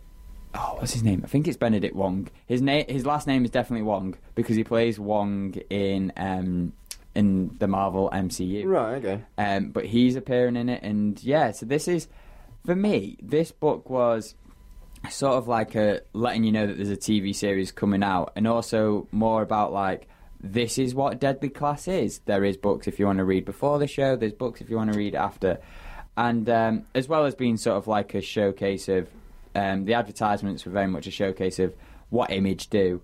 Um, yeah, so this was sort of almost like an advertisement for the show. So with this pull, it's almost we can also sort of say, did it make you want to read more of the Deadly Class books? Um, and we can also do a slight pull that's did it make you want to watch a TV show, which we're probably going to watch I, anyway. li- I liked the the swipe at um, comic book fandom in there. I, I like that a lot. Um, and I like that they didn't pull their punches with the violence. And th- th- there was a lot to like about this book, but just from a concept point of view, I don't like it. I, I, I think it's. They're, they're trying to do serious with something that is fundamentally ridiculous. There is not an assassin school. You can't have an assassin school. Yeah. An assassin school is not a thing because it would be shut down. It, it- even, How would you Even in the worst parts of the world, I, it, I just I, I, I found the concept difficult, but I liked a lot about this book. Yeah. So I don't know. I might watch the teleseries, but I'm not going to read the There book. might be that thing of like the telly series doing it. We'll, we'll put we'll put that on binge it or bin it. We'll put the telly series on binge it or bin it. Yeah, the teleseries might deal with it a bit um, better because there have been wacky concepts or concepts that you're unsure of in the comics. It the doesn't comics. even feel wacky to me. It just feels rubbish. Sorry. But there are no, there are concepts like that that are better dealt with with you know TV studios or looking Mm. at it because there's a small. It's three people working on a book and like one write one writer, so it's sort of one of them. Whereas like when you do a TV series, it's a whole whole group coming together. I really enjoyed our main uh, protagonist. I like that um, they didn't want to be in this world, and we sort of go back to him, and he's sort of like he people watches, and sort of that's how he learns about the world through that and seeing people's interactions. And he's like unsure if he's jealous of people's conversations or whether it's like he's sort of glad he's missing out on that. And it was yeah, it was interesting. It was clear he didn't there was that unsure thing of, and it's a thing of that you have when you're a teenager or older, or like um, happens all the time and never goes away. well, you're not really sure what you're doing, but you keep going anyway uh, because it seems right. But um, wow, wow, wow! That's But not, it- that's not necessarily just you, Fraser. It was nice that they did that in the like with their concept of the whole assassination school, and I liked that. For me, yeah, it was a bit of a bizarre concept, and it's one of them that you just sort of accept the accept the world. I always accept the world that I'm presented, but I can understand your way of looking at it as well. Um, I like it, there was that thing of like the assignments. One of the assignments or the questions was name someone from your country and who uh, who got assassinated and their assassin and stuff like that. But then they used that as a crux of sort of like um, because it was from their nation. It was all these people from different nations, and it sort of touched more upon like na- national stereotypes in a way, if that makes Mm. sense. And sort of like the identity you're supposed to have if you are American or if you're from here. So I thought that was na- that was a nice little um, a nice little message they had in there, a nice little um, motif running through because it sort of it ran with the characters in a way like they're finding their identity through uh, uh, through assassinations really. I liked as well that there was that whole thing of um, they were talking about what they wanted to be when they were older and a lot of them didn't want to be assassins. One of them wanted to be like an artist and wanted to someone asked him oh but how are you going to change the world? And then i liked one of the characters saying so why everyone's so focused on changing the world they're not focused on changing yourself and then there was like you say that dig at superman is like yes Yeah. and I was like, oh, nice. And it, it was a cool message to have in there. And I feel like that message is going to be sort of important to our main protagonist um, as they go through this series. Um, I think for me, um, pull or pass wise, it's definitely a pull in terms of me watching the television series. Yeah, we'll watch the and then I feel series. like if I get into the television series, it can become a pull from there. So it's it's one of them. This book definitely got me interested in the television series as well as like you know the Russo brothers being involved.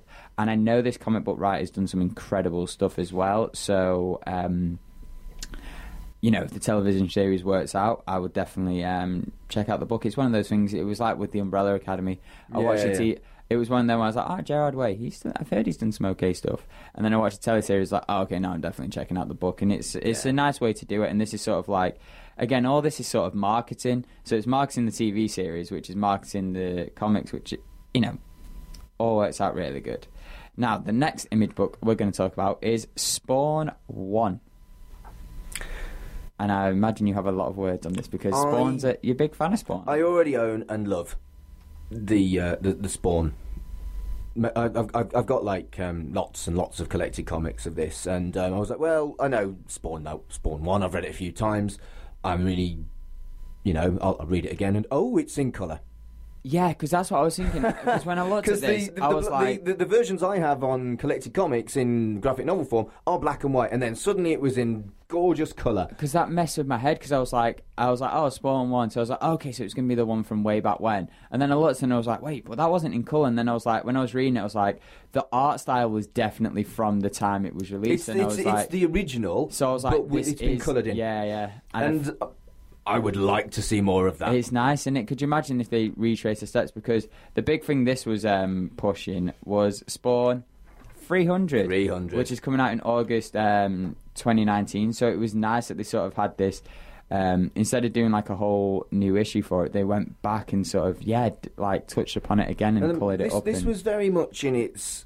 uh, The, the story just about holds up in its kind of emo, grungy glory, Yeah. but the colour just. I was very, very pleased. I, I wasn't expecting it. I opened the book and I was like, "Oh, here we go." Speaking of opening stuff up, that full page splash page where you like have to turn it, you have to like you're reading it this way and then you turn it and go, oh, that's epic. That, that was great in black and white, but it's so, so gorgeous in colour. Oh, it was be- it was beautiful. Like that was my first time seeing the splash page and seeing it in colour as well. I would have always argued that. Spawn didn't need to be in colour, but oh my goodness, I was so Now glad seeing it, now yeah. seeing it in colour, it's like ah, I do enjoy it as well though. yeah.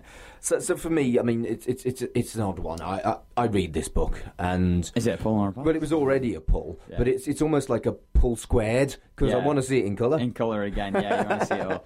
Um, are you going to check out Spawn 300? I mean, we could probably stick it on pull or pass. yeah, let- let's stick it on pull or pass. Yeah. So yeah, one thing I did like about this was the whole tortured soul looking for a girl, and sort of like that's how he became Spawn. Uh, Yeah. like, this is more talking about his origin. Um, Oh, this is very much his origin. Um, oh no, I mean for like for me because I haven't seen, I haven't read this before, so it was really cool to sort of read it. I've obviously been aware of Spawn, but obviously because the book was, the origin was so way before my time, I've never been Yeah, able to yeah. sort of. And it's like it's one of those intimidating things. Of like, yeah, it's issue three hundred, so it was nice to go back and read it. And I did enjoy that sort of torture. soul. Like he sacrificed himself for this girl, and now he's stuck with this power that he doesn't really want, and he can't remember this girl. And it's like, oh Yeah, my it's- goodness, it's so It's powerful stuff. so so harsh and so cool. It's definitely see. This is the thing. If two was coming out like next week or something in color, or it was a regular series coming out in color, I'd definitely add it to a pull. And I'm interested to see 300, the issue 300, and seeing how out of my depth I'll be. And if I'm not out of my depth, we'll find out when we do pull or pass that time. And It's definitely a pull to read the 300 issue though, and Brilliant. hopefully read some more. Now, moving over from Image, uh, we're now on to Dark Horse Comics, and this is interesting because I was pretty sure we um, we read this a while back, but it wasn't. It, it was a different story. It was a So, different story. We've got two stories from him. It says Stranger Thing. It's one book, Stranger Things, also featuring Black Hammer. So do you want to touch upon uh, Stranger Things first? Because this. We touched upon Stranger Things, the first issue, way, way, way back when on Pull or Pass. Yeah. And I was like, oh, I hope it's not this uh, same story. But it wasn't. Unlike that one, this this had spoilers, and but that's my fault. I I've decided not to watch Stranger Things. I prioritised Yeah. other things because I didn't get on with it. So this happens in between season one and season Yeah, two. um, but it's it is a self-contained story, and there was a lot that I liked with the empathy for D and D players and acknowledging that people don't understand. Because I'm a D and D player, Yeah, yeah. and acknowledging that people don't understand, and they, that even if they're trying hard, they get it so wrong that it's incredibly frustrating. Yeah. um, I really, yeah. I liked that that was the way to get. Um, and it's, it's, it, it, it very much gives you the the geek feeling of not being understood in this in this story. And you know, I, I went through that as a kid, and Steve's attitude in this is very typical, Brilliant. patronising, but not necessarily deliberately so. Yeah. And I, I thought that was well done. And as as, as like um. Like a snapshot of how it feel felt to be a geek when geek wasn't so cool. This this got it right. Yeah, because it is set in the 80s as well, so it will be that time capsule as well and everything. Yep. I do like as well, it was sort of Steve and um, the sister, I always forget her name, Mike's sister. I like their approach of dealing with Mike's because he was upset um, because of the situations that happened in season one. I won't go into too much spoilers. But he was upset from that point. Instead of being like, you know, the stereotypical, oh, come on board, things are better or whatever, they sort of just were like, let's just get him talking about anything. Like, let's Yeah. just rebuild this relationship. And I thought it was nice. And it's that thing of like, you know, his, his sister tries to, like, there is that nice relationship there between the two. And it, it was a nice, wholesome book. And it was a nice sort of, it was a nice tale in between season one and season two. I, I I've got to say, I do enjoy Stranger Things. Stranger Things season one and season two. Very excited for Stranger Things season three. It It's very, something very I exciting. really should Yeah. try again. We, um, Maybe I was in the wrong frame of mind. fun, fun little story. Because yeah, because you enjoyed the um, when we took first issue, didn't we? When we did Yeah, Pull or Pass, so it I might be worth checking, as well. checking it out. Um, I really, um, we really enjoyed this. Um, me and my mate in uni because we turned our wall into the wall from Stranger Things. There's like an Z and way to communicate. Uh, it's really cool, really cool. It was really fun. Uh, it was not fun taking it down and seeing there was some marks on the wall and be like, yeah, we don't have to pay for that, but we hit it well. We hit it well. Wow. but one of the things this sets up, which is really interesting, and one of the big things that it's advertising, is a Stranger Things prequel, which I'm very excited excited to see because they talk about like before there was Eleven, before there was the this and that, there was you know I'm trying to get the actual thing so I'm not misquoting. Uh, yeah, she sees the future. The government sees a weapon. A prequel series taking place before the events of Stranger Things season one, which I'm really excited about. A because it's Jody Houser again, and she's done incredible stuff. We're always gushing about her, but also because I have enjoyed Stranger Things, and I'm interested to see the world before this. Now, I have a feeling though that this prequel and other spin-offs were intended to actually be on the Netflix show, but there was a lot of backlash from one particular episode in season two where they did try and set up other worlds and people Right, did not like it. So Right. it's nice that it's getting another life in comics instead of um, thingies. So maybe before or after you watch the show, um, Maybe. would this be a pull or pass? Well, both times I've read Stranger Things that I've I've I've thought that they were great comics. So I just don't know. I I, I, I, I, I need to give. It's made me decide to give the TV show another go Yeah. when Oh, when I good. find some time.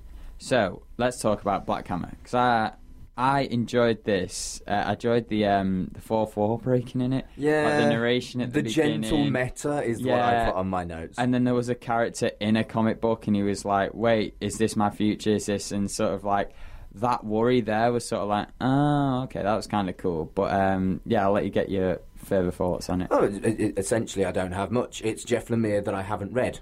Yeah. and I intend to read all of Jeff Jeff Lemire Lemire. because literally everything I've read by him has been gold. and it's exciting. so well. I, I knew this was going to be a pull. Oh, we forgot to mention this on the news. We might talk about it. Uh, should we just leave it here? So Jeff Lemire is back working at Marvel, August uh, 2019. Yeah, actually, we'll talk more about that next week. We'll talk about that next it. week. We- but that is that We've was had a very long that was a that was a Twitter announcement, and it was oh, it was exceptional. Just the fact that he's back at Marvel and Marvel getting all these exceptional writers. But another thing that's happening in the future with Black Hammer is their crossover with the Justice League. Yeah. And this got me really excited for that. So, in terms of a pull or pass for reading more Black Hammer, I would say definitely a pull because it's getting me more excited for that crossover with the Justice League because it established the Black Hammer team, and I was very like, oh, this will be cool seeing them wi- interacting with the Justice League. I like this. I like it a lot. Is that all your thoughts on Yeah. that the Dark Horse? So, moving over now, we're on to Boom Studios. It should be called Whedon Studios almost. So, so this is called Nothing wrong with that. Welcome to the Whedonverse, and it's uh, we've got a book on Firefly and technically two books on Buffy the Vampire Slayer. One of them's called Frenemies, uh, the Buffy the Vampire Slayer ones, and one of them's a preview to Buffy the Vampire Slayer issue one. Now we've already talked about Buffy the uh, Vampire Slayer issue one. I think it was a pull for both of us. Yeah, so it's, it's already on issue four as well, So- and I'm, I'm up to date with that. we're, we're going to ignore We'll that part that. for now. We're going to talk about Firefly and Buffy the Vampire Slayer from these books. Um, what were your thoughts on them, Mark? Firefly was a phenomenon as a TV show. It only had 16 episodes, but the fact that it was 2002 as well, so 15, 16, 17 years later, people are still into Firefly. Is is it's it's, it's like the epitome of cult. It is, yeah. and I'm, I'm, I'm glad for it because it's a great universe. And this introduced a new character, which to me was a little bit disappointing. I would have liked to have seen Mal and the usual characters. Yeah. But the, expanding the universe is not a bad thing. And that was what they like. The front cover it has, you know, the main characters from Firefly, Buffy the Vampire which is Slayer, perhaps a and little Angel, yeah. Um, but it's one of them. It's like you say with cult cinema, cult TV shows. They always sort of live on in other mediums. Uh, paratext. There you go. Well done. Uh, my uh, cult cinema lecturer will be very proud that I use that. But they do live in other forms, like the Buffy the Vampire Slayer continued on in comics. Firefly In very good comics. Firefly actually. continued on in comics. So this is it, again. This is just sort of a, a thing of like Whedon's work is still out there for you to read in comics and like because there was that disappointment when Firefly got cancelled and people with Buffy always wanted more stories and this is what the, you know you got the Angel series and Angel appears in this Buffy book Yeah. which I really liked and it was interesting because both books um, were set up for their issue. Like you can continue reading, and they were both on issue five. The Buffy one had like continue reading in Buffy five and Angel one. So I was like, okay, I yeah, like. I've I've bought Angel one. So I was gonna say, yeah, pull or pass for you on these. Firefly, it's a will read in trade. I'm, Yeah. I'm not going to be buying the single issues. It has, uh, so it's. A, so I suppose it's a pass. But the, for me, for to to add something to my pull, particularly now as my pull is gigantic, it has to be something very special. Yeah. and I, I want to read the stories, but not so much that I'm going to be buying single I issues. think Buffy's already technically on It- your it is on my pull. pull, It's isn't it? already on Same my with pull. me. Um, Angel. I guess I'd put it on my pull as well. It's one of the, it's, especially if it's going to interact with the Buffy story. I'll add it to my pull just because you don't want to get half of the story. I'll be like, mm, I feel like I'm missing out here. I don't want to be missing out. Mm. So yeah. Now, I know. Let's go to another publisher. We're going over to Archie. Little shout out to um, that royal baby that was born this week. Yeah, Based, he's called Archie. He's got ginger hair. I know. Yeah, I was like, hey, I wonder if that's a, you know, I doubt it. there was an American American mother. So you know. I, I doubt it. Uh, so yeah, this is it's it's a bit misleading because it says Riverdale season three. Um, there's not too much spoil from season two or season three. It is very much based off uh, small knowledges from season So- one. So my problem with this book, beyond the fact that I was always going to have a problem with it, was it was the most cynical of the lot. All the others put in a decent story, sometimes two. This was fifty percent comic, fifty percent ads. Noticeably more ads than any of the Oh, other books. yeah, towards the end, in yeah, the whole yeah. of the, of the out of the thirty, I've actually read all thirty so far. Um, out of this was noticeable because it was just ad after ad after ad, Yeah. and that just irritated me. I get it. You you're giving us a book for free, but this was blatant, and it was Yeah, half the borderline obnoxious. literally like half the book is ads. But to be fair, some of the ad, like um, Yeah, what was the one I wanted to? So much, so much ads. I can see you flicking through it now, and there's nothing but ads. It's literally like a whole thing of yeah. I was just trying to. There was an ad I was interested in. I think it was literally that. Um, But you can't find it because there's so many ads. no, it was the Sabrina the Teenage Witch one because we mentioned that. I mentioned it Yeah. on Forward Pass, and it was really it was cool to see. And ju- it is that thing of like I understand Archie's got so much going on right now, but like a further story would have been nice. And I have read three comic book days uh, books from Archie in the past, and they've done little digests as well, and they have been they have been great in the past. But it it, it is a shame that this It is was lit- cynical. This is literally just it's almost like an ad catalog, like an Argos catalog or Yep. something like that. And it's disappointing that this time around that they only a brought out one book, and it is this book. It would have been nice to see like. You know, with the popularity of Sabrina, seeing a Sabrina book as well, Yeah. um, seeing an ad for that, seeing like a free comic book day for the Sabrina the Teenage Witch, because there are a lot of people who enjoyed that TV series, and reading that first issue, it's really nice because they've managed to mix that TV that TV series with some of the elements from the Chilling of Yeah, Adventures, and it was nice for me because it's a nice balance. Because I'm a big fraidy cat, so Chilling You of are. Chilling of Adventures, the book and the show can be quite scary at times. But this and the original TV show is a bit too much like Riverdale, a bit too much like, hey, teeny bop, it's all okay. Whereas like this book, the Sabrina, um, the Sabrina book that they do now, Teenage uh, Witch one, is a nice balance between the two. There is some gory elements in it, but it's not all gore all And- the time. Look, we touched on it with Which Dear is more me. I like to be surprised. I like something that I don't think I'm going to enjoy to make me enjoy. And the story was okay. Yeah. The art was okay, but this just isn't my thing, and I was very, very irritated by What- the number of ads. One thing I did enjoy is like sort of the relationship that has Pass. been built that has been built in Riverdale between um, Betty and Archie. You know, like sort of like the gif of Maggie. They say, you know, when because the, the last time I saw this, and I know it's a big literary device used, but the last time I saw this was in a um, Mickey's Once Upon a Christmas. Mickey got um, Mickey got a pre- like this case for Minnie's necklace, um, but sold his harmonica for it. And Minnie, Yeah, yeah, Minnie yeah. bought sold her necklace to get him It's a story that's harmonica been done case, a and it's really nice. And I loved it in this Riverdale thing where it's like he sold his guitar so she could get case, and she sold a camera. To, and I was like, that's really cute because it's it It's been done a lot, though. It epitomizes their characters. Just because it's done a lot doesn't mean it wasn't done well. No, I know you'd be like, it's fair to be cynical on the book for other stuff, but this was a nice touch. This was, was the alright. one, the one good thing that they did in this, in this thing, and it was nice. It was a shame that we didn't get to see this in the TV series, but it was nice to see it in um, another way. Now, I know you're thinking, my goodness, this poor passage is long. it's but very long. We're on the last book, and it's from IDW. 20 years of IDW, 35 years of Teenage Mutant Ninja Turtles. Yeah, we're talking about the Teenage Mutant Ninja Turtles.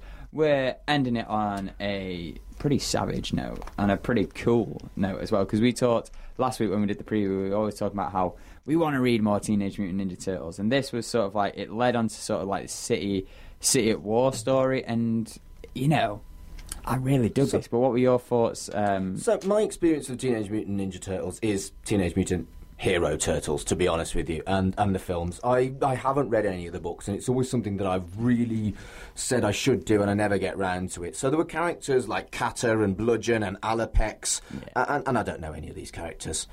But what I did like about this was that it was a car chase in a comic book, and somehow they managed to get the intensity and the urgency Just of a car chase in a comic, and I don't think that's easy to do. It's obviously a lot easier to do on a film, but they got this really, really, really, really right. The Mutanimals look cool, and Well, that- I, yeah. I you know, I.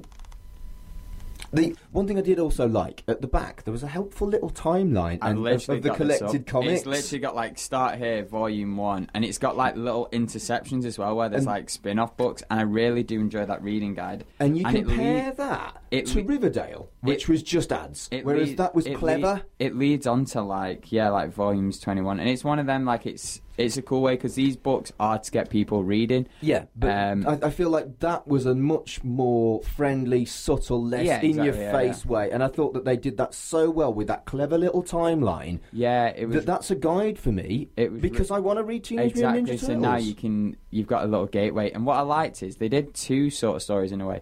One of them was that car chase was which much more directed to the city at war story. But then there was this one that was almost like an origin, but that in both, we got like a full cast. We got the mutant ani- mute animals in there. We got the Foot Clan. We got Krang. We got Shredder. We got Splinter. It was And crazy, really. It was like if you are a big fan of this, everyone was in there. If you're someone who's interested in it, everyone's in there. and You're like, oh, th- they look cool. They Who's look cool. this? Who's that? And then at the back, it's like you like these characters. Here's where to follow the story, and it was yeah, very well done as, I a, mar- so. as a marketing tool, and also the story itself was really. I'm, I'm well. going to buy the first graphic novel now because I know the name of it because of that timeline. And 100%. I think uh, I thought that was a brilliant way to do a free comic book day book. And they also And they let- did that right. They also let you know about all the different crossovers they have with the Ghostbusters Yeah. and with Batman, which is like, yeah, that's pretty cool. Bonkers as definitely, well. definitely a pull. so Yeah, I that's, think so. That's it. That's the ten books we've read for this week. Um, like we always say, um, that's just our two opinions. We want to know your fellow geeky opinions. Um, did you? What comics did you pick up t- um, on Saturday and Free Comic Book Day? Did you miss out on it? What are you doing? Maybe if you go into a comic book store, Go on eBay as Some well. might, some might still have them. Some might start charging you, but. and there's um, always eBay, I try suppose. try and find a way of reading them or like if you want to if someone's got some and lend them definitely check them out we like i say we're going to talking about 10 more next week and 10 more the week after so there's 20 more books for you all to look forward all to look forward to but out of these 10 which ones um, Which interest did you which like? ones did you pull which ones did you pass on we want to know all your geeky thoughts and more. And like we say, you can reach us on our Facebook discussion group, on our Twitter, and we've got a YouTube uh, comment section below the YouTube video for this. Um, but yeah, that's a, a third done. So that's a very long pull or pass. But that is pull or pass done. So yeah, we've um, massively overrun on pull Yeah, or pass. We, we were always going so to ba- with yeah, books. I don't really want to say overran. I think we just used a lot of time, and this, like we said at the beginning, was just a test to be honest, because we are doing ten books rather than our typical three, and it was one of them. We we did plan for a four segment show just in case we got to. It just so happened this week we had a big chunk of news, and we- Yeah. this was a test a week to see how long pull or pass is going to be. And it took a while. because we've got we've got ten books to talk about for the next two weeks as well. And it, so we, we, we, you know, we will we will do the trade off, and we'll do Yeah, the binge or bin it at another at a point. future point. So, like, if you are irking for them, don't worry, they are coming. And it's yeah, it's just one of them of it's It's a special month, isn't playing it? playing it by ear, in it really, and sort of like getting to know it all. So, but yeah, that explains why we've only got. Again, Thanos has appeared. He snapped his fingers, and half our segments have disappeared. That's right. He did it last week, and he's done it again this week. No. But it does make it easier for me with the YouTube videos because that means there's only two YouTube videos this week. So, uh, So what, what we what we are going to talk about is um, The future. June and July for Geek of the Week. We're going to just let you know what we're doing during that month. And Fraser, do you want to tell us what's happening? So I'm being snapped away for two months, but then Mark's going to snap his fingers back, and in August I'm going to return.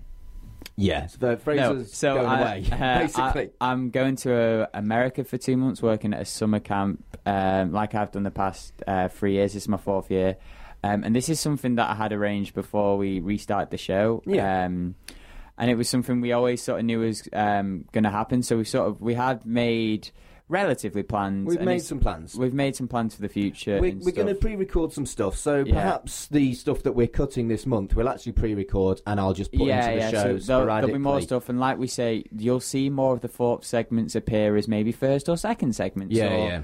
Or there might be like whole shows dedicate like dedicate to a topic we might talk about. Yeah, like for, for example, we might do stuff like. Um, a summer preview for like all the summer um, Yeah. Marvel, mo- all, all the summer uh, superhero movies coming out, or we might do like um, all sorts. And the thing, the beautiful thing with technology is we can always Skype call and stuff like that. Yeah, like we're going to try both- and get some Skype calls we- in, some up-to-date stuff. We've both got some um, pretty good recording stuff. Um, Yeah. So that sh- um, I'm hoping to take that with me to America. If not, Walmart's around the corner. I can always Yeah. buy some cool stuff. So there'll be like check-ins. Obviously, Far From Home's coming out during the summer. I'm going to want to gush about that. I might just record a whole uh, thing. yeah, that you might, can do that send might, it over. That might be a whole another hour and a half. Um, Yeah, you can have ten, you can have ten minutes. When it's my show, you can Yeah. have ten minutes on Spider-Man. Get in the bin, mate. It's, it's still our show. But um, we Um, I'm, I've lined up some quite exciting guest hosts, which I will announce over the next few weeks. Yeah. And I'm going to do some shows that are a bit kind of workload light. So I'm going to do a couple of music shows as well, where I'll play songs from from um, films created, you know, films um, Comic book related. yeah. adapted from comic books. But we're going to have some interesting stuff, and we're going to do as much pre-record stuff that I can put in as well as we like. So there will still be plenty of Fraser, but there will also be other slightly different format shows and some guest hosts, which I'm actually really looking Some forward different to. stuff. Yeah, it's just offering different options for you fellow geeks to keep it going because we like you guys. We do. Girls, geeks of all kind, and we just want to keep the show running for you. So thank you for listening to Geek of the Week. We've had a fab time. We hope you have too, and we'll see you next week on Geek of the Week. Great Scots! It's been almost an hour. What the devil are they doing? Rest assured that I was on the internet within minutes, registering my disgust throughout the world. Thanks for listening to Geek of the Week. Be sure to tune in next week. Same geek time, same geek channel. And if you want to follow us on social media, it's at GOTW Radio on Twitter. Search for Geek of the Week Radio Show on Facebook. And to listen again, it's www.mixcloud.com forward slash Geek of the Week Radio Show.